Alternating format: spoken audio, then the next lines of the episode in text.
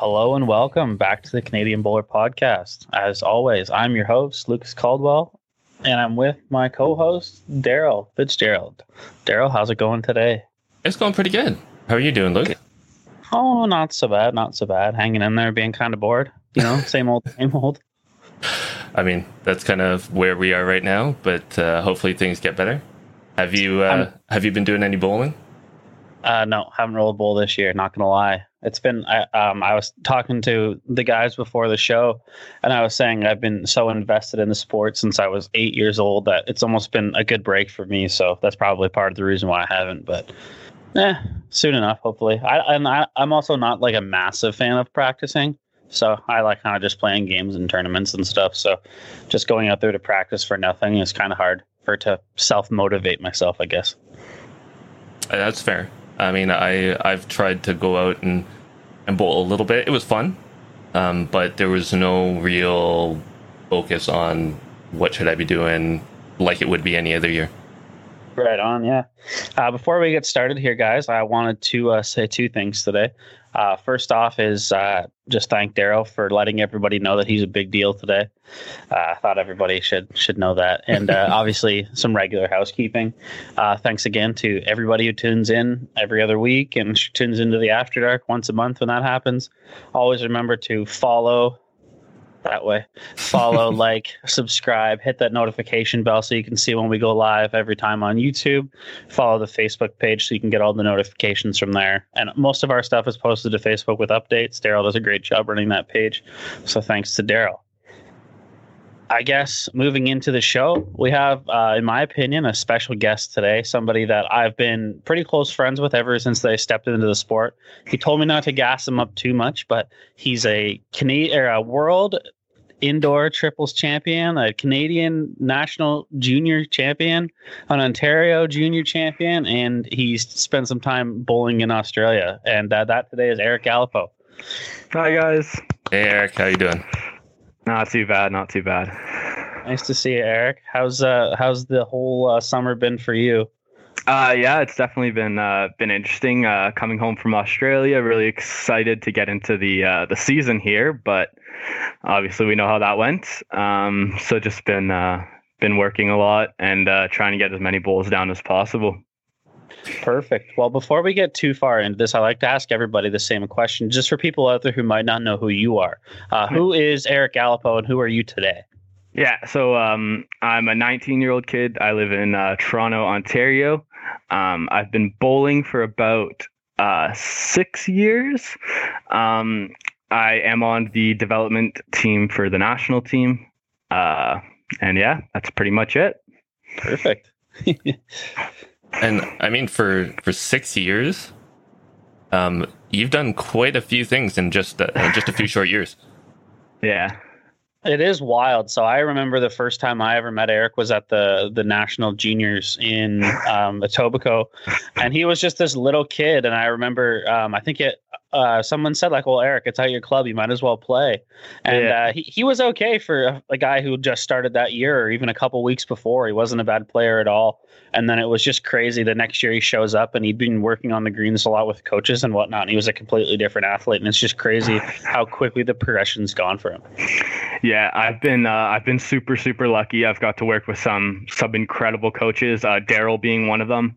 Um, so yeah, I've obviously just got a very huge advantage of uh, meeting some really really uh, important and very very well uh, knowledged bowlers super early in my uh, my bowls career, and um, just tried to take in every single thing I could, and uh, now I'm here. You did speak a little bit about the time you spent in Australia. Uh, Yeah. Talk to us a little bit about that. Yeah, so I um I moved down to Australia uh, about ten months ago. Um, a, a town about twenty five minutes north of Perth called Clarkson, um, and I met um this guy, these two guys, Kyle McElroy and Dave Rankin, in um, England at Potters last year, um, playing with my dad. And um, Kyle was generous enough to offer me a spot playing uh, for their the Doubleview Pennant team, which is the club I played for down there. Um, so yeah, we uh, oh, there's Kyle in the chat right there. He is. Um, yeah, so I uh, I lived with him and uh, we uh, we played a season of pennant together uh, with the other 16 guys on the team, and it was an incredible experience. Um, I would do it again in a second for sure.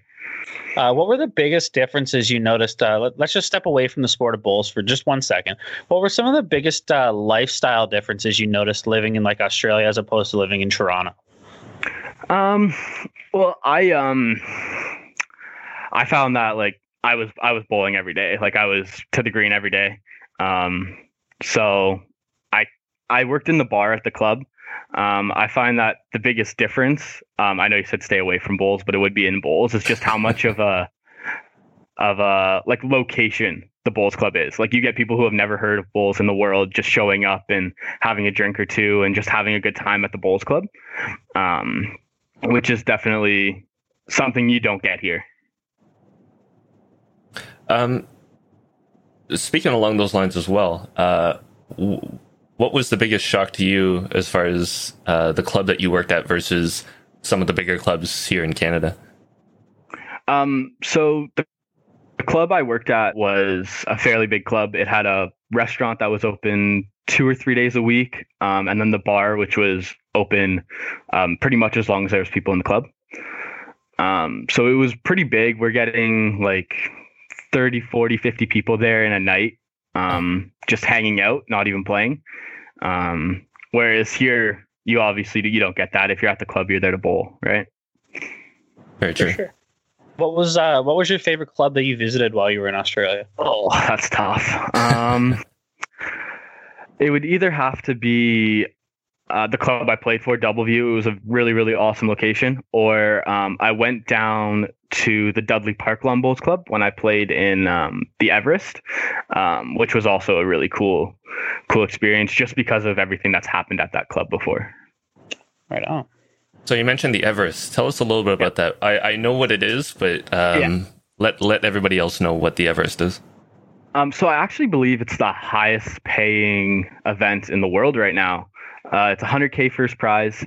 Um, I was lucky enough to get sponsored to go into it. Um, so somebody paid my entry fee, which was uh, a uh, thousand dollars, um, and uh, I got to play in uh, my round, my my pool. I didn't get out of that, but in my pool was uh, Aaron Wilson and um, two other guys from one other guy from WA, uh, Daniel Brown, and then a guy who who funds a lot of the really good bowlers to come down, Damien McGee. Um, so it was really really cool experience uh, playing all of them. I got absolutely slaughtered by uh, Aaron. uh, that was my first singles game in Australia was oh, wow. against Aaron Wilson, and I ended up going up like five three, and I was on top of the world and uh, it all just went downhill so fast. you, you, mentioned Aaron Wilson there. I've had also had the opportunity to play against Aaron, and I've said on the show before. I think he's probably the best player I've ever played against. Um, would you say Aaron Wilson was up there for one of the best players you've ever played against as well, or do you think there's somebody that played that was on a higher level? Um, I also got to play Bester while I was down there uh, in the pro am before uh, the Everest, um, which was really cool. He's he's one of my heroes. Um, so I would probably say uh, Bester is the best bowler I've ever played. Um, but I actually beat me and Kyle beat Bester in the pro am, uh, which was awesome. um, so I'd, I I would say Bester is the best best player I've ever played against. Nice. Um, I want to cycle back to uh, your coaching comments. So you've you've been coached by a, a lot of different people. You've uh, had the advantage of of meeting some really really uh, experienced, well known, and uh, uh, I guess great coaching uh, mm-hmm. players. Uh, I wanted to um, to ask you about one of them in particular, and someone that you've worked with a lot here, uh, John Bezear. What what has yeah. John Bezear meant to you as far as your bowling career? Um, John has has been the biggest influence on my bowls career by miles. Um, he's he's also really been for me there on a personal level, not just as a bowls coach. Um, I'm not sure you guys were at my uh, my going away party there. Yeah. Uh, obviously, he means a great deal to me, and uh, I mean a great deal to him. His uh, his knowledge of the game is incredible. Um, I don't think I've ever met somebody who knows the game as well and knows how to teach the game as well as John. I'd have to agree. Uh, John Bezear yeah. is one of our, our senior national players. Um, he teamed up with Bester, Ryan Bester, in the multi nations just recently to win the gold in the pairs, and John hadn't really bowled consistently. Probably what the last five years. yeah, uh, I started getting coaching from him probably three or four years ago, and uh, that was like him coming out of retirement. yeah. Go ahead, Daryl. Oh, um, I, I was also going to ask you uh, about growing up in bowls and mm-hmm. when you when did you first get the itch to start bowls and what has kept you going uh, in it since? Um, yeah, so I think when I started bowls, it was just solely to play in the nationals, like uh, like Luke said there. Uh, it was at my home club. That's actually why I started playing. Um, I like read an article about the nationals at Etobicoke there, so decided to join and play in it. Um, why not? Um, after that year, I found uh, I obviously got introduced to a lot of the really young bowlers in bowls already, which was a super big advantage. Guys like Luke, um, and the next year is when I got really involved in the junior circuit for for tournaments. So the events in Cobourg and Oshawa, Peterborough, Lindsay, um, and I think that's honestly what kept me in the game. I I got to really bond with people my own age, um, and I'll have lifelong friends like like Luke um, for because of the sport. Um, and I, I, think that's really what what kept me in at, at the start yeah. uh, when I was young. Um, now I love the game so much, so it's I'll yeah. Yeah, I just quick wanted to question. I just oh, wanted you, to touch on that quick. Uh, so what what Kyle, uh, sorry, I was going to say Kyle. Kyle's the one that's commenting, but what Erik said uh, is really important for anybody listening uh, and any clubs that are listening to this podcast. Um, time and time again, everybody says it's so hard to get juniors and so hard to keep juniors. Yeah. And to get young people. When you get groups and when you get people that are the same age, the same generation, bonding with each other, talking with each other, um, that's the big bonus to keeping people around. If it's just yeah. one or two, they may not stay. Yeah, you got to get the the friendships going. It really is the truth though, because like I remember I went through a phase uh, just around the end of high school where I was like, ah, maybe I'll play a couple more years, maybe not. And I, whenever I won the under 25s in Vancouver, I literally said to everyone when I got there, I was like, this is my last year. I'm never playing again. Yeah. I was like, I'll just coach. And then I won, and I was like, God, I don't think I can quit. um, Kyle actually just commented something funny there and says, ask why we call him pineapple. Um, after my first day in Australia, I wasn't called Erik. Like that was the first and last day I was called Erik. It was just Piney after that. Yeah. Um, because it's it's uh it's the only thing I know how to say in French. So uh, they expected me to come down knowing French, and I said, yeah, only thing I know how to say is "je suis un ananas," which means I'm a pineapple. Yeah. Um, and ever since then, it's been Piney and I actually have it. I don't know if you can see tattoo on my arm there. Oh, that's, that's cool. yeah. So Erik, let's have a little bit of fun now. Um, if you could build a Canadian dream team to play oh. alongside you, so you and three other people, who would be on your team, and where would they play? Oh man, what are you doing to me here? Um, I would probably say, uh, hmm, I'd want to play two two's my favorite position in fours. Nice. Um, I would probably put my dad as lead. Um, we've I've grown through the game playing with my dad. Um, I love playing with my dad. It's something we do weekly. Um, then I'd probably have John at three, just because of his knowledge of the game. He'd be he'd be incredible to uh, to be calling heads. Yeah. And then uh, what's the restriction on on skips here? Like, can I can I pick Bester? You can pick Bester. He's still Canadian. Yeah, that's yeah, true. I'll take uh, I'll take Bester as my skip just because uh, he's Bester. it is it, it is really a shame, uh, Daryl. He fell right into the uh, the old uh, saying you had to had your worst player at second. So that's true. Uh, yeah, everybody listening out there, you know, second is important, man, and it's yeah, a good, no, it's a good think, spot. I think second is one of the most valuable spots on a on a fours team for sure.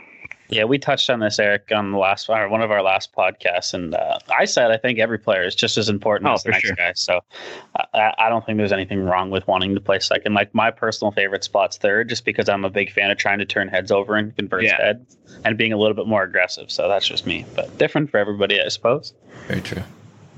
Um, so I want to give a shout out to Kyle. He just subscribed to the channel. Thanks, Kyle, Hey. for the subscription. It means a lot. Uh, and I also want to um, ask you a question about what Perth Pennant has said. And I'm not sure who it, who Perth Pennant is, but it says uh, you sleep a lot, Erik. And then Yeah. he also says, uh, "I can't believe you're awake. Rob would be so proud." So, what is that all about?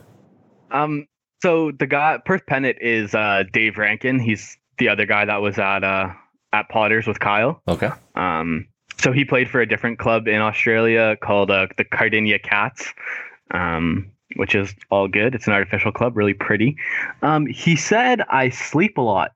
Um, I I'm not sure if he's just because the time change right now. He's probably up at a weird time, so I'm not sure if that's uh that's what it is. He's just not getting the time change. Maybe, So I'm not yeah. actually sure, but I do spend a lot of time sleeping. So Yeah, nothing wrong with sleeping. You got to get Yeah. got to get your eight to twelve every oh, night. gotta get it. Gotta get it. And I think Cam is wondering uh, what happened to your hair. I don't think he knows the secret behind your hair. I, I got a got a man bun now. Um, so yeah, I just kind of I find my hair is a lot easier to just put up than worry about. So uh, yeah, I just throw it up every day now. Sorry if Cam. when like- do you think you're gonna get it cut? Oh, I don't know. If uh, if it was up to my mom right now, Right. but uh, I think I'm gonna leave it for a little bit. Fair enough. So, uh, well, Perth Pennant is back at it. So you're playing second because you can't throw a jack. Yeah, so I actually led in led in Australia for uh, for most of my time down there, Mhm. and uh, yeah, my jack throwing on the 18 second green is is um, not not good. It's it's a skill to be learned, right? It's it's really It is, important yeah. too. 18 second greens and you're throwing a jack. You do not have to throw that thing hard. No, you don't. it's it's a bit easier in Canada where you can just lob it down there and it's going to stop wherever it hits the grass. So Yeah.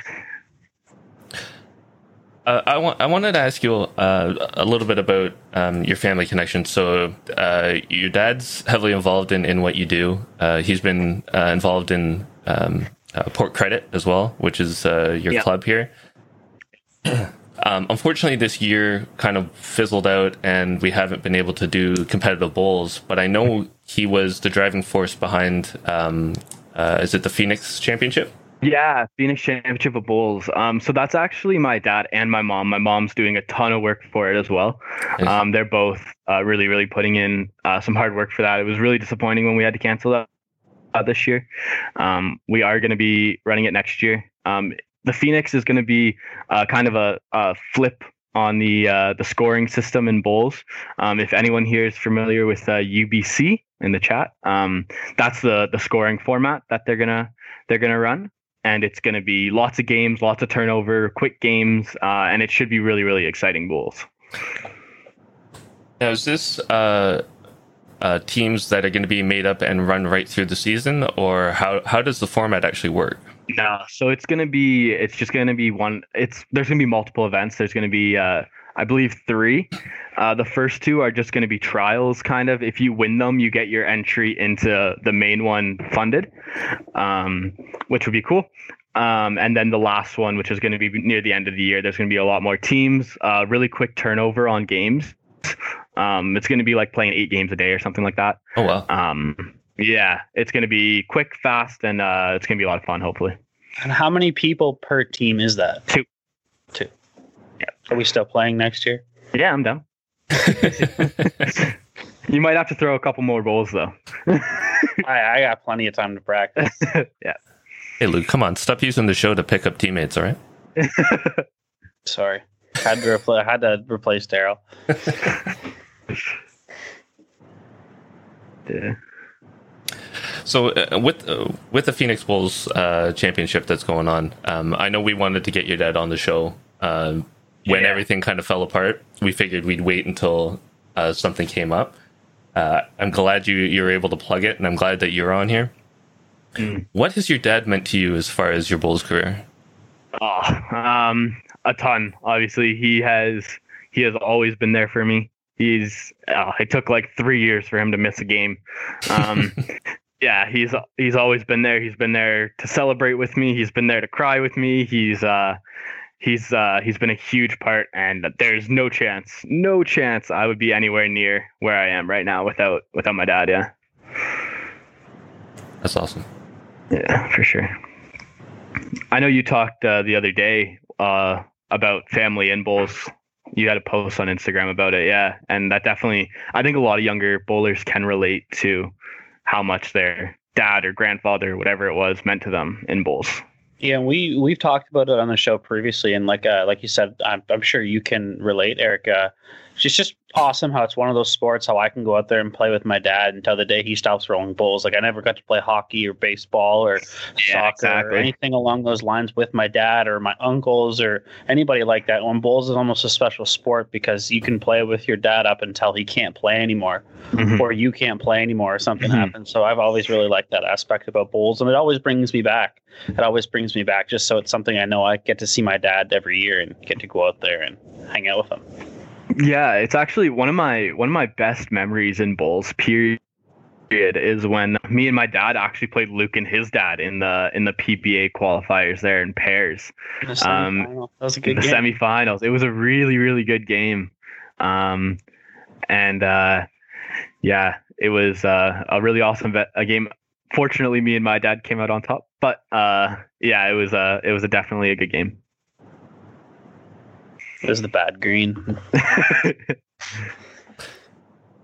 So, Erik, what's been your uh, probably best achievement, or not necessarily achievement, but just your best moment in bowls? And on the flip side, what's what's been one of the tougher moments? Um, so tougher is probably easier for me. Uh, um, it would either be losing the uh, U25 semifinals last year uh, at Juan de Fuca. I was up uh, 18 11, I think, in the semifinals, and uh, ended up losing that one. I think you were actually streaming that game, Daryl. Yeah, I think oh so. no, yeah, No? yeah, you were. I think it was you and uh, Terry. It, it might have been. Yeah. Yeah. So that was that was atrocious. That was my worst by far. Um, my best would either be winning the uh, U25 mixed triples worlds in Glasgow, or um, me and Kyle actually played an event in Australia called the W Master Pairs, Hmm. um, and it's a massive event down there. Um, ended up coming equal thirds. Um, and like the payout on it was like 500 bucks or something each for equal third which is nothing like we get here. Wow. Wow. Yeah, I don't know if I've ever won five hundred dollars in a tournament here. Yeah, I think it was 450 each for equal third, which is nuts. No, that's good. Yeah. Yeah. All right. How about we move over to a little bit of fun here?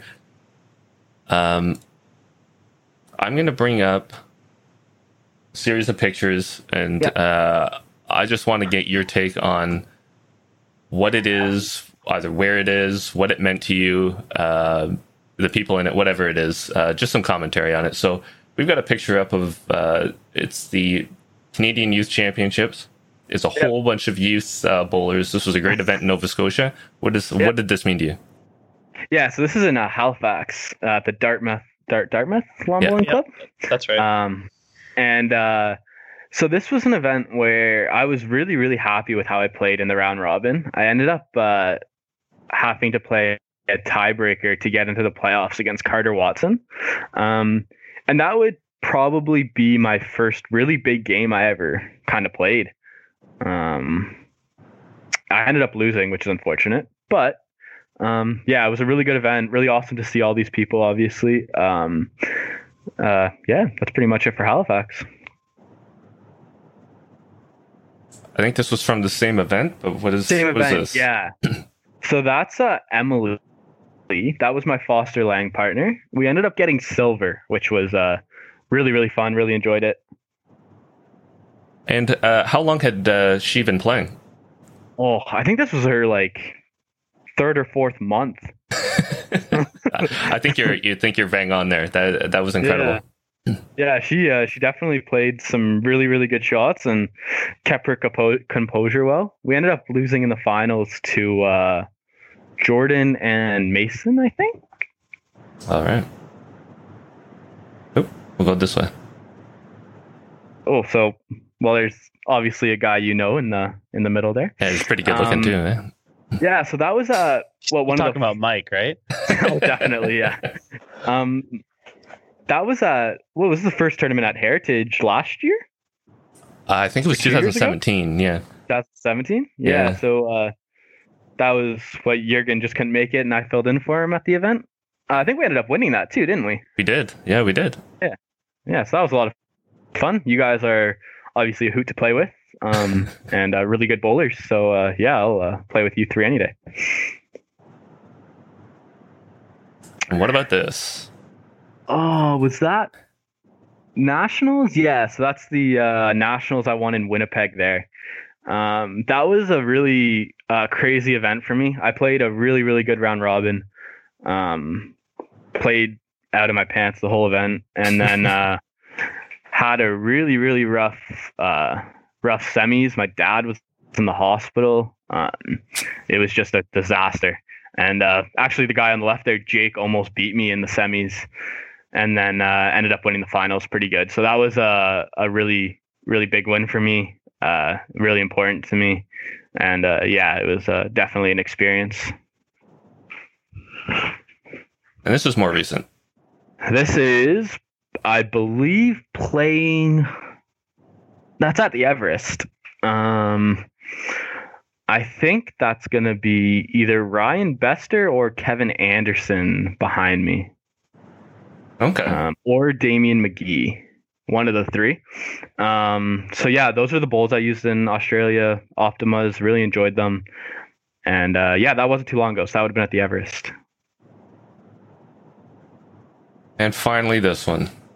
Yeah, so that was after after me and Kyle's pro am game pro am game. Um, so Kyle's the one on the front left. Yep. Uh, we ended up playing Bester and uh, Sandy. That's the girl. Uh, that was right after the game we played against them Okay. and uh, ended up winning. So how the pro am at the Everest works is you buy like tickets, and your name kind of like goes into a hat, and then they pick out like 14 tickets, and that's the person who plays with like Bester or Aaron Wilson and or all those big big guys, right? Right. Um, so me and Kyle were just we just entered. We didn't do that, but Sandy won Bester in that, and we ended up playing them, which was awesome All right. and we ended up winning. Nice.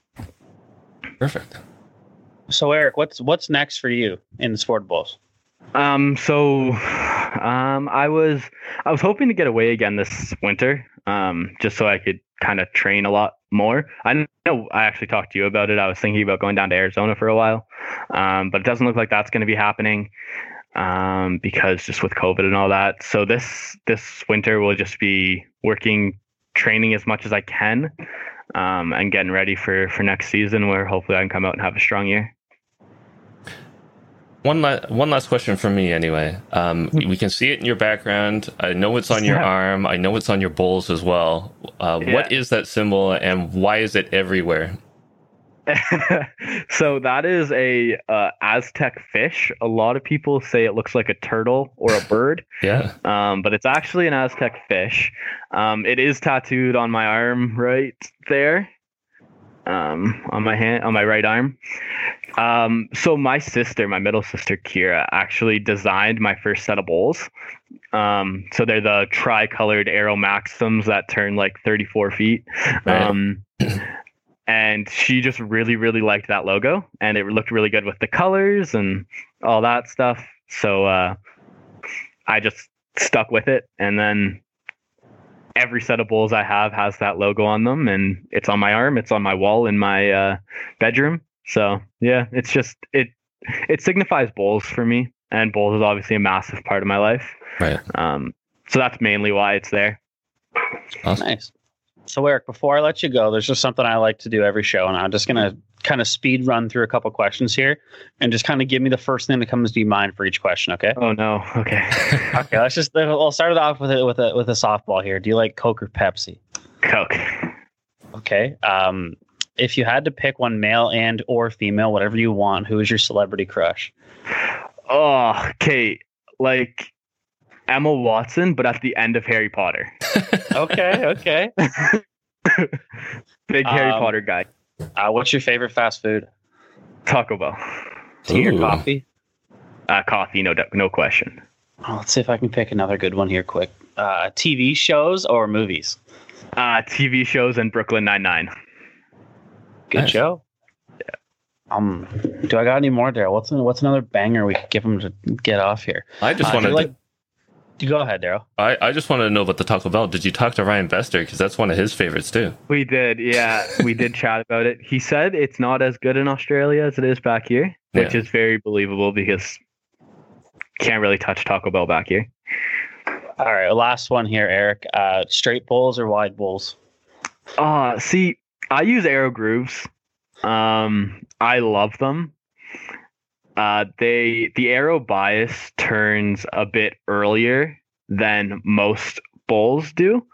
Um, it's kind of like a halfway turn point than um than a kind of like a hockey stick. People say it's more like a banana than a hockey stick. Yeah. Um, so my favorite bowl is the Aero Groove.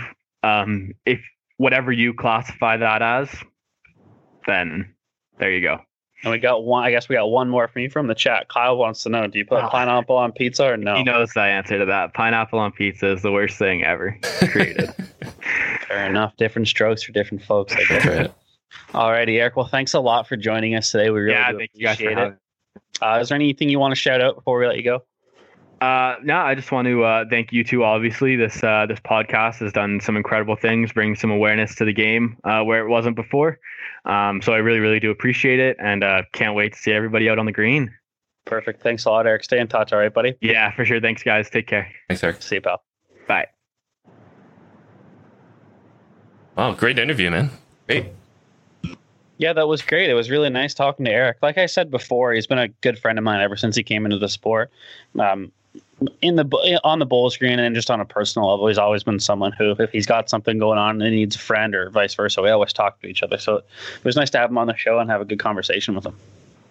Yeah, um, I guess next time that he's on, um, I would love to to get a little more insight onto how he thinks uh, going to Australia benefited him, and and if it's worthwhile for others to think about maybe taking a little time and going over there and living for a bit.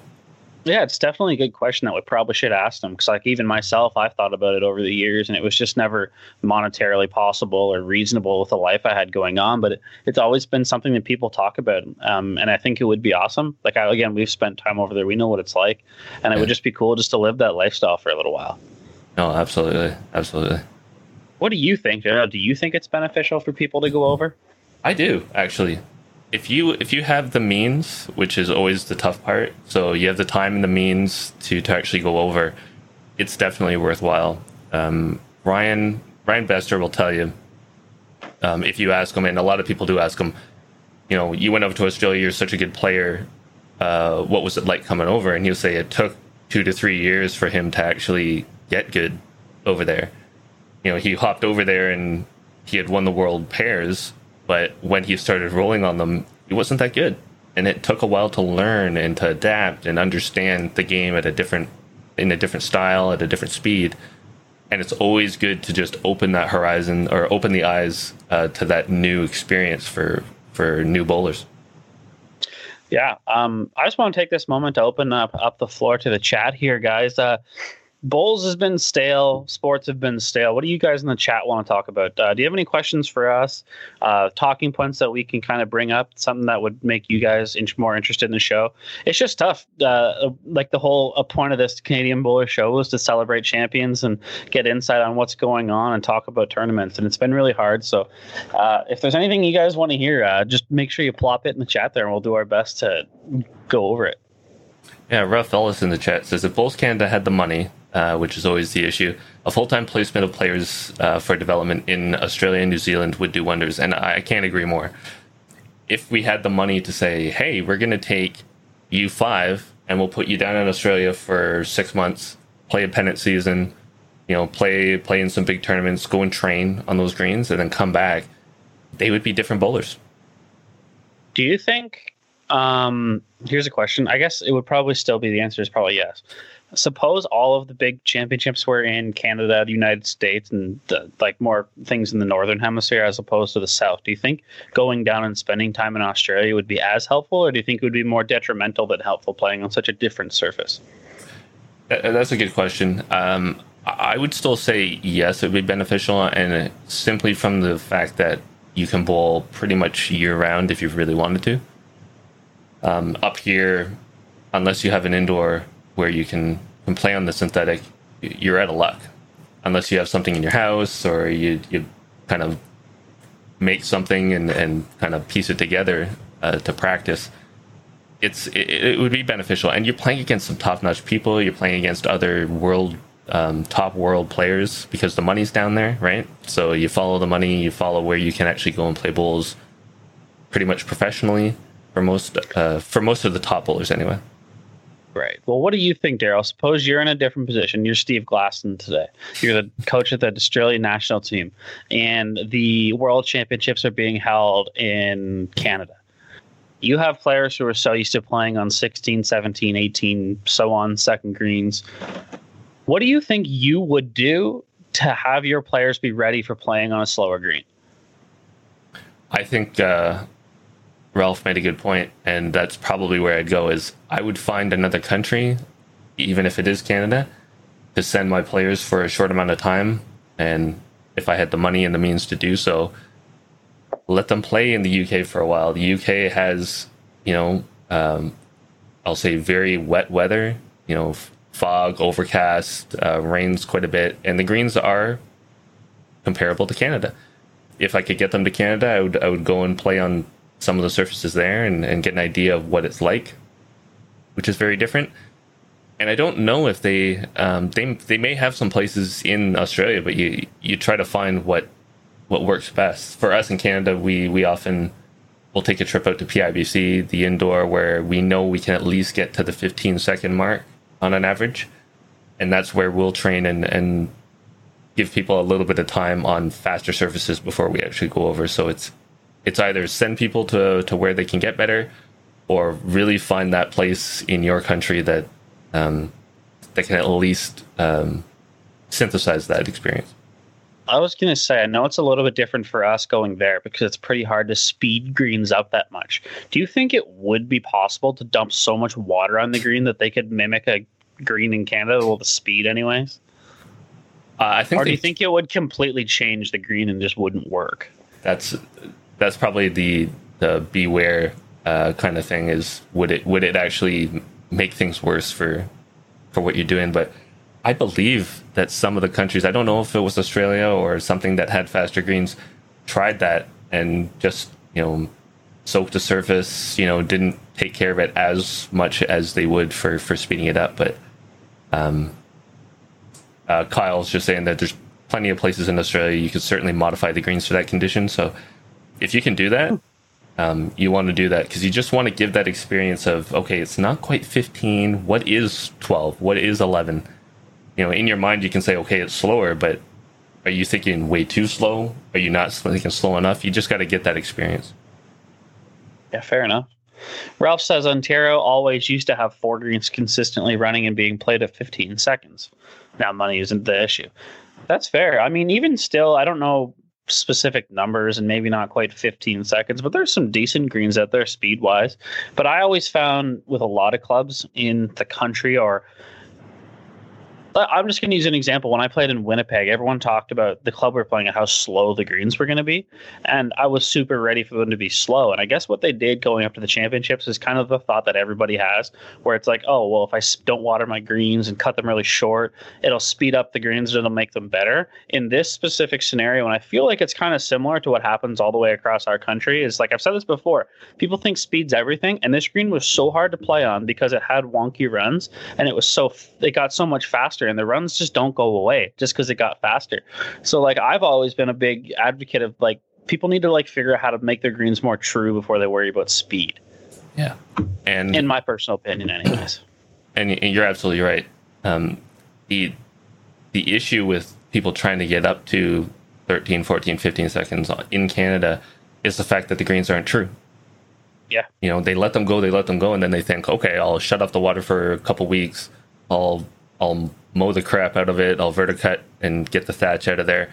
And you're just making like, I almost picture underneath is like um, some of those desert pictures with all the cracked ground, because your bowl goes out there and all of a sudden it shoots out, shoots in, shoots out, and then, you know, did, how, how do you play with it? Speaking of cracked, the crack that you're imagining there, did you ever see any pictures from when myself and my team played at a club called Dinas Powys in Wales? No. So we went there the first day for training. We played against Australia, uh, oddly enough, and the greens looked okay. They were green. They weren't super fast, but they were okay. And when we happened to be in Wales, the, what we were told from the locals is this is the first time in 40 years that we've gone through this long without rain. And a lot of the smaller clubs didn't have any sort of watering systems like we would see here because it rained so much, so they didn't have to have them. And so they would have to hand water the grass. And I guess oh, I don't wow. know if they were doing it or not, but I'm not kidding you. Speaking of the cracks in the green, it almost looked like there was was like the big grid marks cracked in the green. Like it was it was like rock solid, cracked brown dirt. It was super weird, and it was completely different from anything I'd ever seen before. And um, all I took with me was my Taylor Internationals because I was expecting like I don't know something like here like between nine and thirteen seconds, I guess. Yeah. And there was some games where I couldn't take enough grass to stay on the rink.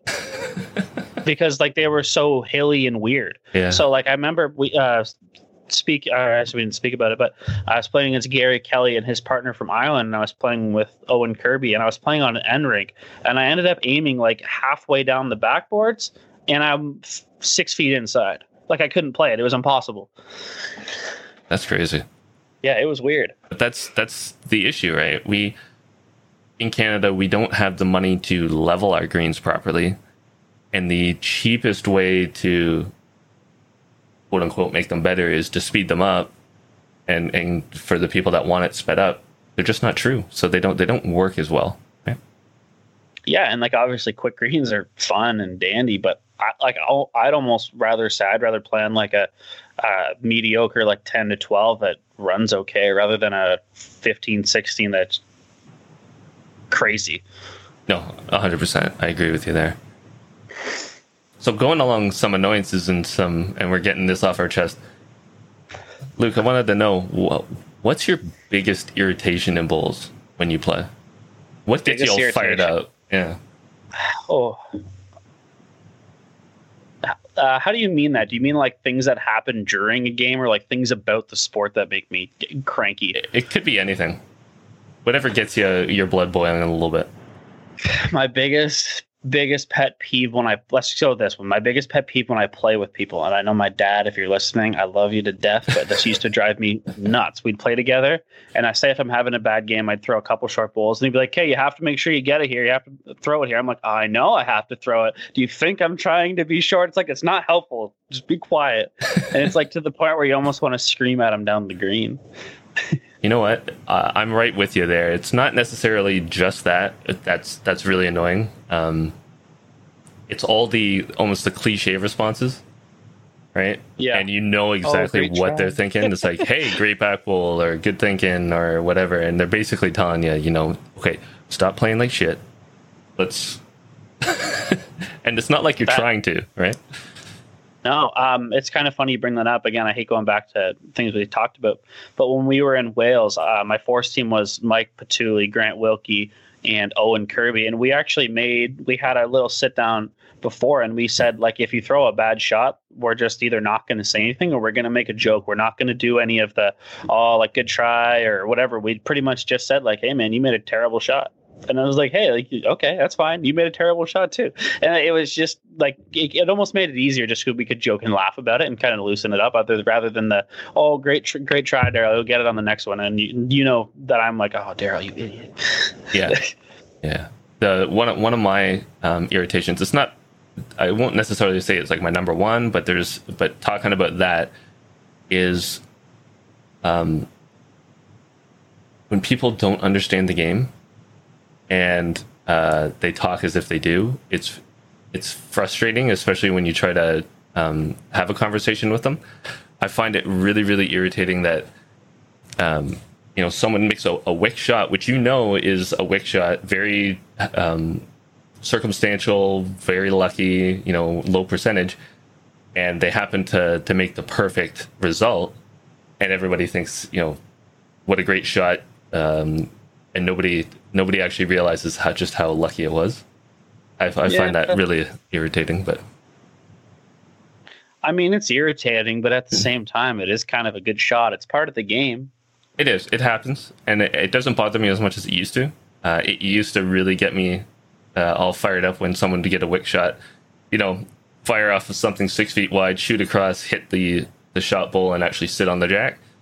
and then my game would just go to crap. But uh, I, nowadays, it's I, not so bad. I can understand, and I've definitely been there where it's been equally as frustrating. But if I'm gonna if I'm gonna play devil's advocate here, uh, it's I'm not gonna celebrate any less if I'm playing a game of hockey and I shoot one from the point and it hits off your ass on the hash marks and it goes in the net. I'm gonna celebrate just as much as if I shot it right in the top corner, right? So very true, very true. and I, I I can't blame if if you get it. There you go. Yeah, it's one of the. I, I know what you mean. It's one of those things where they're celebrating it like it's uh like they tried to do this crazy shot and it worked out. I get it. Yeah, that's okay. We're actually um, we're actually thinking of doing some videos on this kind of stuff. If you guys have stuff that either irritates you about bowls, irritates you about the people that uh, play bowls, things that um, whether it's funny or not, you know, uh, put it in the comments, send us an email, tweet us, whatever it is let us know about it because we'll make it, we're making a list of all these um, interesting videos that we can do to uh, either explain something or just poke some fun at ourselves as bowlers. And uh, we'd love to get your feedback on, on what you'd like to see. I know Ralph Ellis here in the chat. He said uh, the worst thing is the draw masters fiddling with the draw for personal gain. I think it wouldn't be necessarily a bad thing if the draw masters couldn't play, because that would be eliminated, right? for the most part. I mean, for themselves, I guess it would go away, but you could still. We have always done it this way. yeah, yeah, that's that's enough. number one. Yeah. Um, I, I have to agree with with Ralph. I've only seen it once, where something happened where the draw master was playing and they snuck in and someone else got booted out and it didn't seem on the level. But right. I agree with you. If I'm if I'm actually being a draw master, I won't play. You know, I concentrate on doing that, helping the players, um, sometimes you have to explain stuff, so I don't want to be focusing on playing and doing it at the same time. So I usually just do one or the other. Right. Speaking of pet peeves, now that we're just on this topic, um, my whole life in bowls or career, whatever you want to call it, people have always been so upset when they get placed on an end green. And the biggest example I can think of, I'm not going to name any names or anything, but it was at a tournament somewhere, and there was a final and they put the final game, the top two teams that were undefeated on an end rink.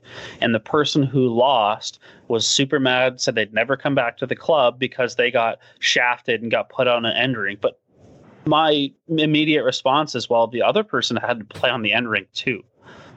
So, like, what's so bad about an end rink? The only thing I can think of is, at least in Canada, and I can't speak about um, other places, but you know, um, when you get to the edges, sometimes it's raised a little bit, or they didn't mow uh, the edges enough, or or whatever it is. Sometimes the end rinks tend to be a little more wonky because they kind of sure neglect the edges. But some of the better greens at some places are the end rinks, and I would rather just let's play on a good rink rather than complain about one or the other. I mean, if you get placed on the worst rink and they know it's the worst rink, then you have something to complain about. But end rinks, yeah. and it, it just seems to stick in people's head. Hey, I'm on an end rink. It must be really bad. Yeah, just just just kind of what I was saying there, though. It's like the same part. This other team had to play on the, the crappy green too. So yeah. just just play a better game, and you're still going to win. Doesn't really matter, right? Like like we've said before, we we we as bowlers love to complain? Yeah, we're definitely a society of complainers, especially here in Canada, myself included. So I like Kyle's uh, comment people not buying a beer in turn. You don't have that here at Canada much because not every club has a bar. But I do see it in Australia when I've played there and played in just a fun match where, you know, whose shout is it? Um, and everybody buys a beer in turn, so everybody's even. But yeah, if you get the one person who doesn't actually buy a turn, I, I guess like here in Canada, we never really have that problem. Because the time you're at a club that has a bar, everyone's always so friendly and generous that everybody buys everybody drinks, and you don't like you almost it's it's it's almost you just don't have to worry about it. Yeah, it, it's almost like oh my goodness, this place has a bar okay, now's my time to spend my my drink money, right? well, I remember the night before WOBA last year after the Bill Betker, um, we are all sitting inside having beers and just talking, and it was almost like everyone wanted to buy everybody a beer. I couldn't drink them fast enough before someone was buying me another one.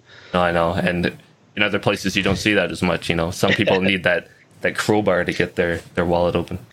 Yeah, for sure. um, one other thing I wanted to ask was when you're actually playing in a tournament and something goes wrong it's uh, I don't know how I can word this correctly without without sounding like a, a little bit of a uh, a dick. We'll just be a dick. Who cares? All right. So if something if something happens and you get shafted out of something for whatever reason, there's a miscount, your uh, your scorecard gets um, read incorrectly, and you go up and and raise the issue, hopefully nicely, uh, just saying, uh, hey, like you know, I noticed there's an incorrect uh, tally or whatever, and they won't do anything about it. And it doesn't have to be that either. It could be something else where they just refuse to actually accommodate you. Um, I find that really just irritates the crap out of me where you know, take a few minutes, go back and and and redo it and let's get everything on the level. I've never experienced anything like that. I've definitely had miscounts, and but every time I've ever experienced it, they always did a recount, and everybody was happy. So I, have never, I've never seen it go south. I've had it a few times, which is really, really odd because typically, um, and it's not just me, but when I've seen others um, have issues, you know, uh, they talk and and everything gets sorted out. But just those those few people where the draw master just says, "No, I'm right," and I've done everything correctly. Um, basically, get out of here. But maybe it's just me. uh, I mean, again, I don't know who you're speaking about, but it almost just sounds like that person's almost has an ego and they're being a little closed-minded on the situation. But I don't know the situation. I've never had to deal with that, so I don't really have an answer. We have no egos in in bowls, do we? No, I'm the best player there ever was, but no, there's no egos involved. no, I'm just joking. oh, what do you think, Luke? What do you think, Daryl? Oh, wait, we've got a couple. So Ralph says, uh, had one three game winner not given a prize. We sorted out the issue. That seems fair. That's that. Yeah, that's definitely the way to handle it. Just figure it out. And Cameron says, skips that leave the head, walk to the other end, and then ask their teammate who shot. That's a, that's a good one that I never would have thought of. And it happens all the time, believe it or not. I've seen it. They walk down and they uh, not necessarily who's shot, but who's in the back. Do we have one in the back, or some other question where you just left the head? How can you be asking that question? Do you want to know another one that really gets me going? Speaking about this, I'm just gonna have to get up and show you this one. Okay. All right. So we we've played the end. The Bulls are on the green. Just Who do you think shot Daryl? I know what you mean. And they just they just never measure. It's like just measure the head. it's yeah. okay. They do the that one. It's like circling the wagons. Like they both take turns going around and around yeah. and around, and then eventually yeah, it's like that, you're sitting at the end. Like you've got to measure in your pocket. Get the measure out. That one drives me nuts, especially when you're playing with a time limit. Oh, that's that's a perfect one hundred percent. Yeah, I had to get up to show that one. I think it would. I thought it would make more sense. That's right. uh, 1960s, two two-game winners were killing ends, uh, playing for the tournament. Club went inside the uh, the clubhouse and gave away the prizes and left. oh, wow, that's interesting. So they got fed up with that.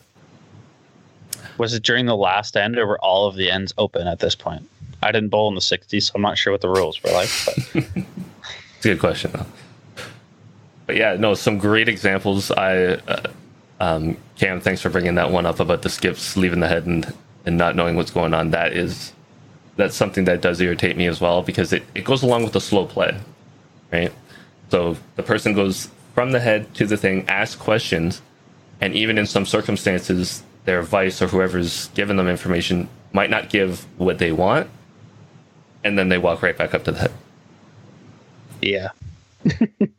it's a good one. Yeah. All right, guys.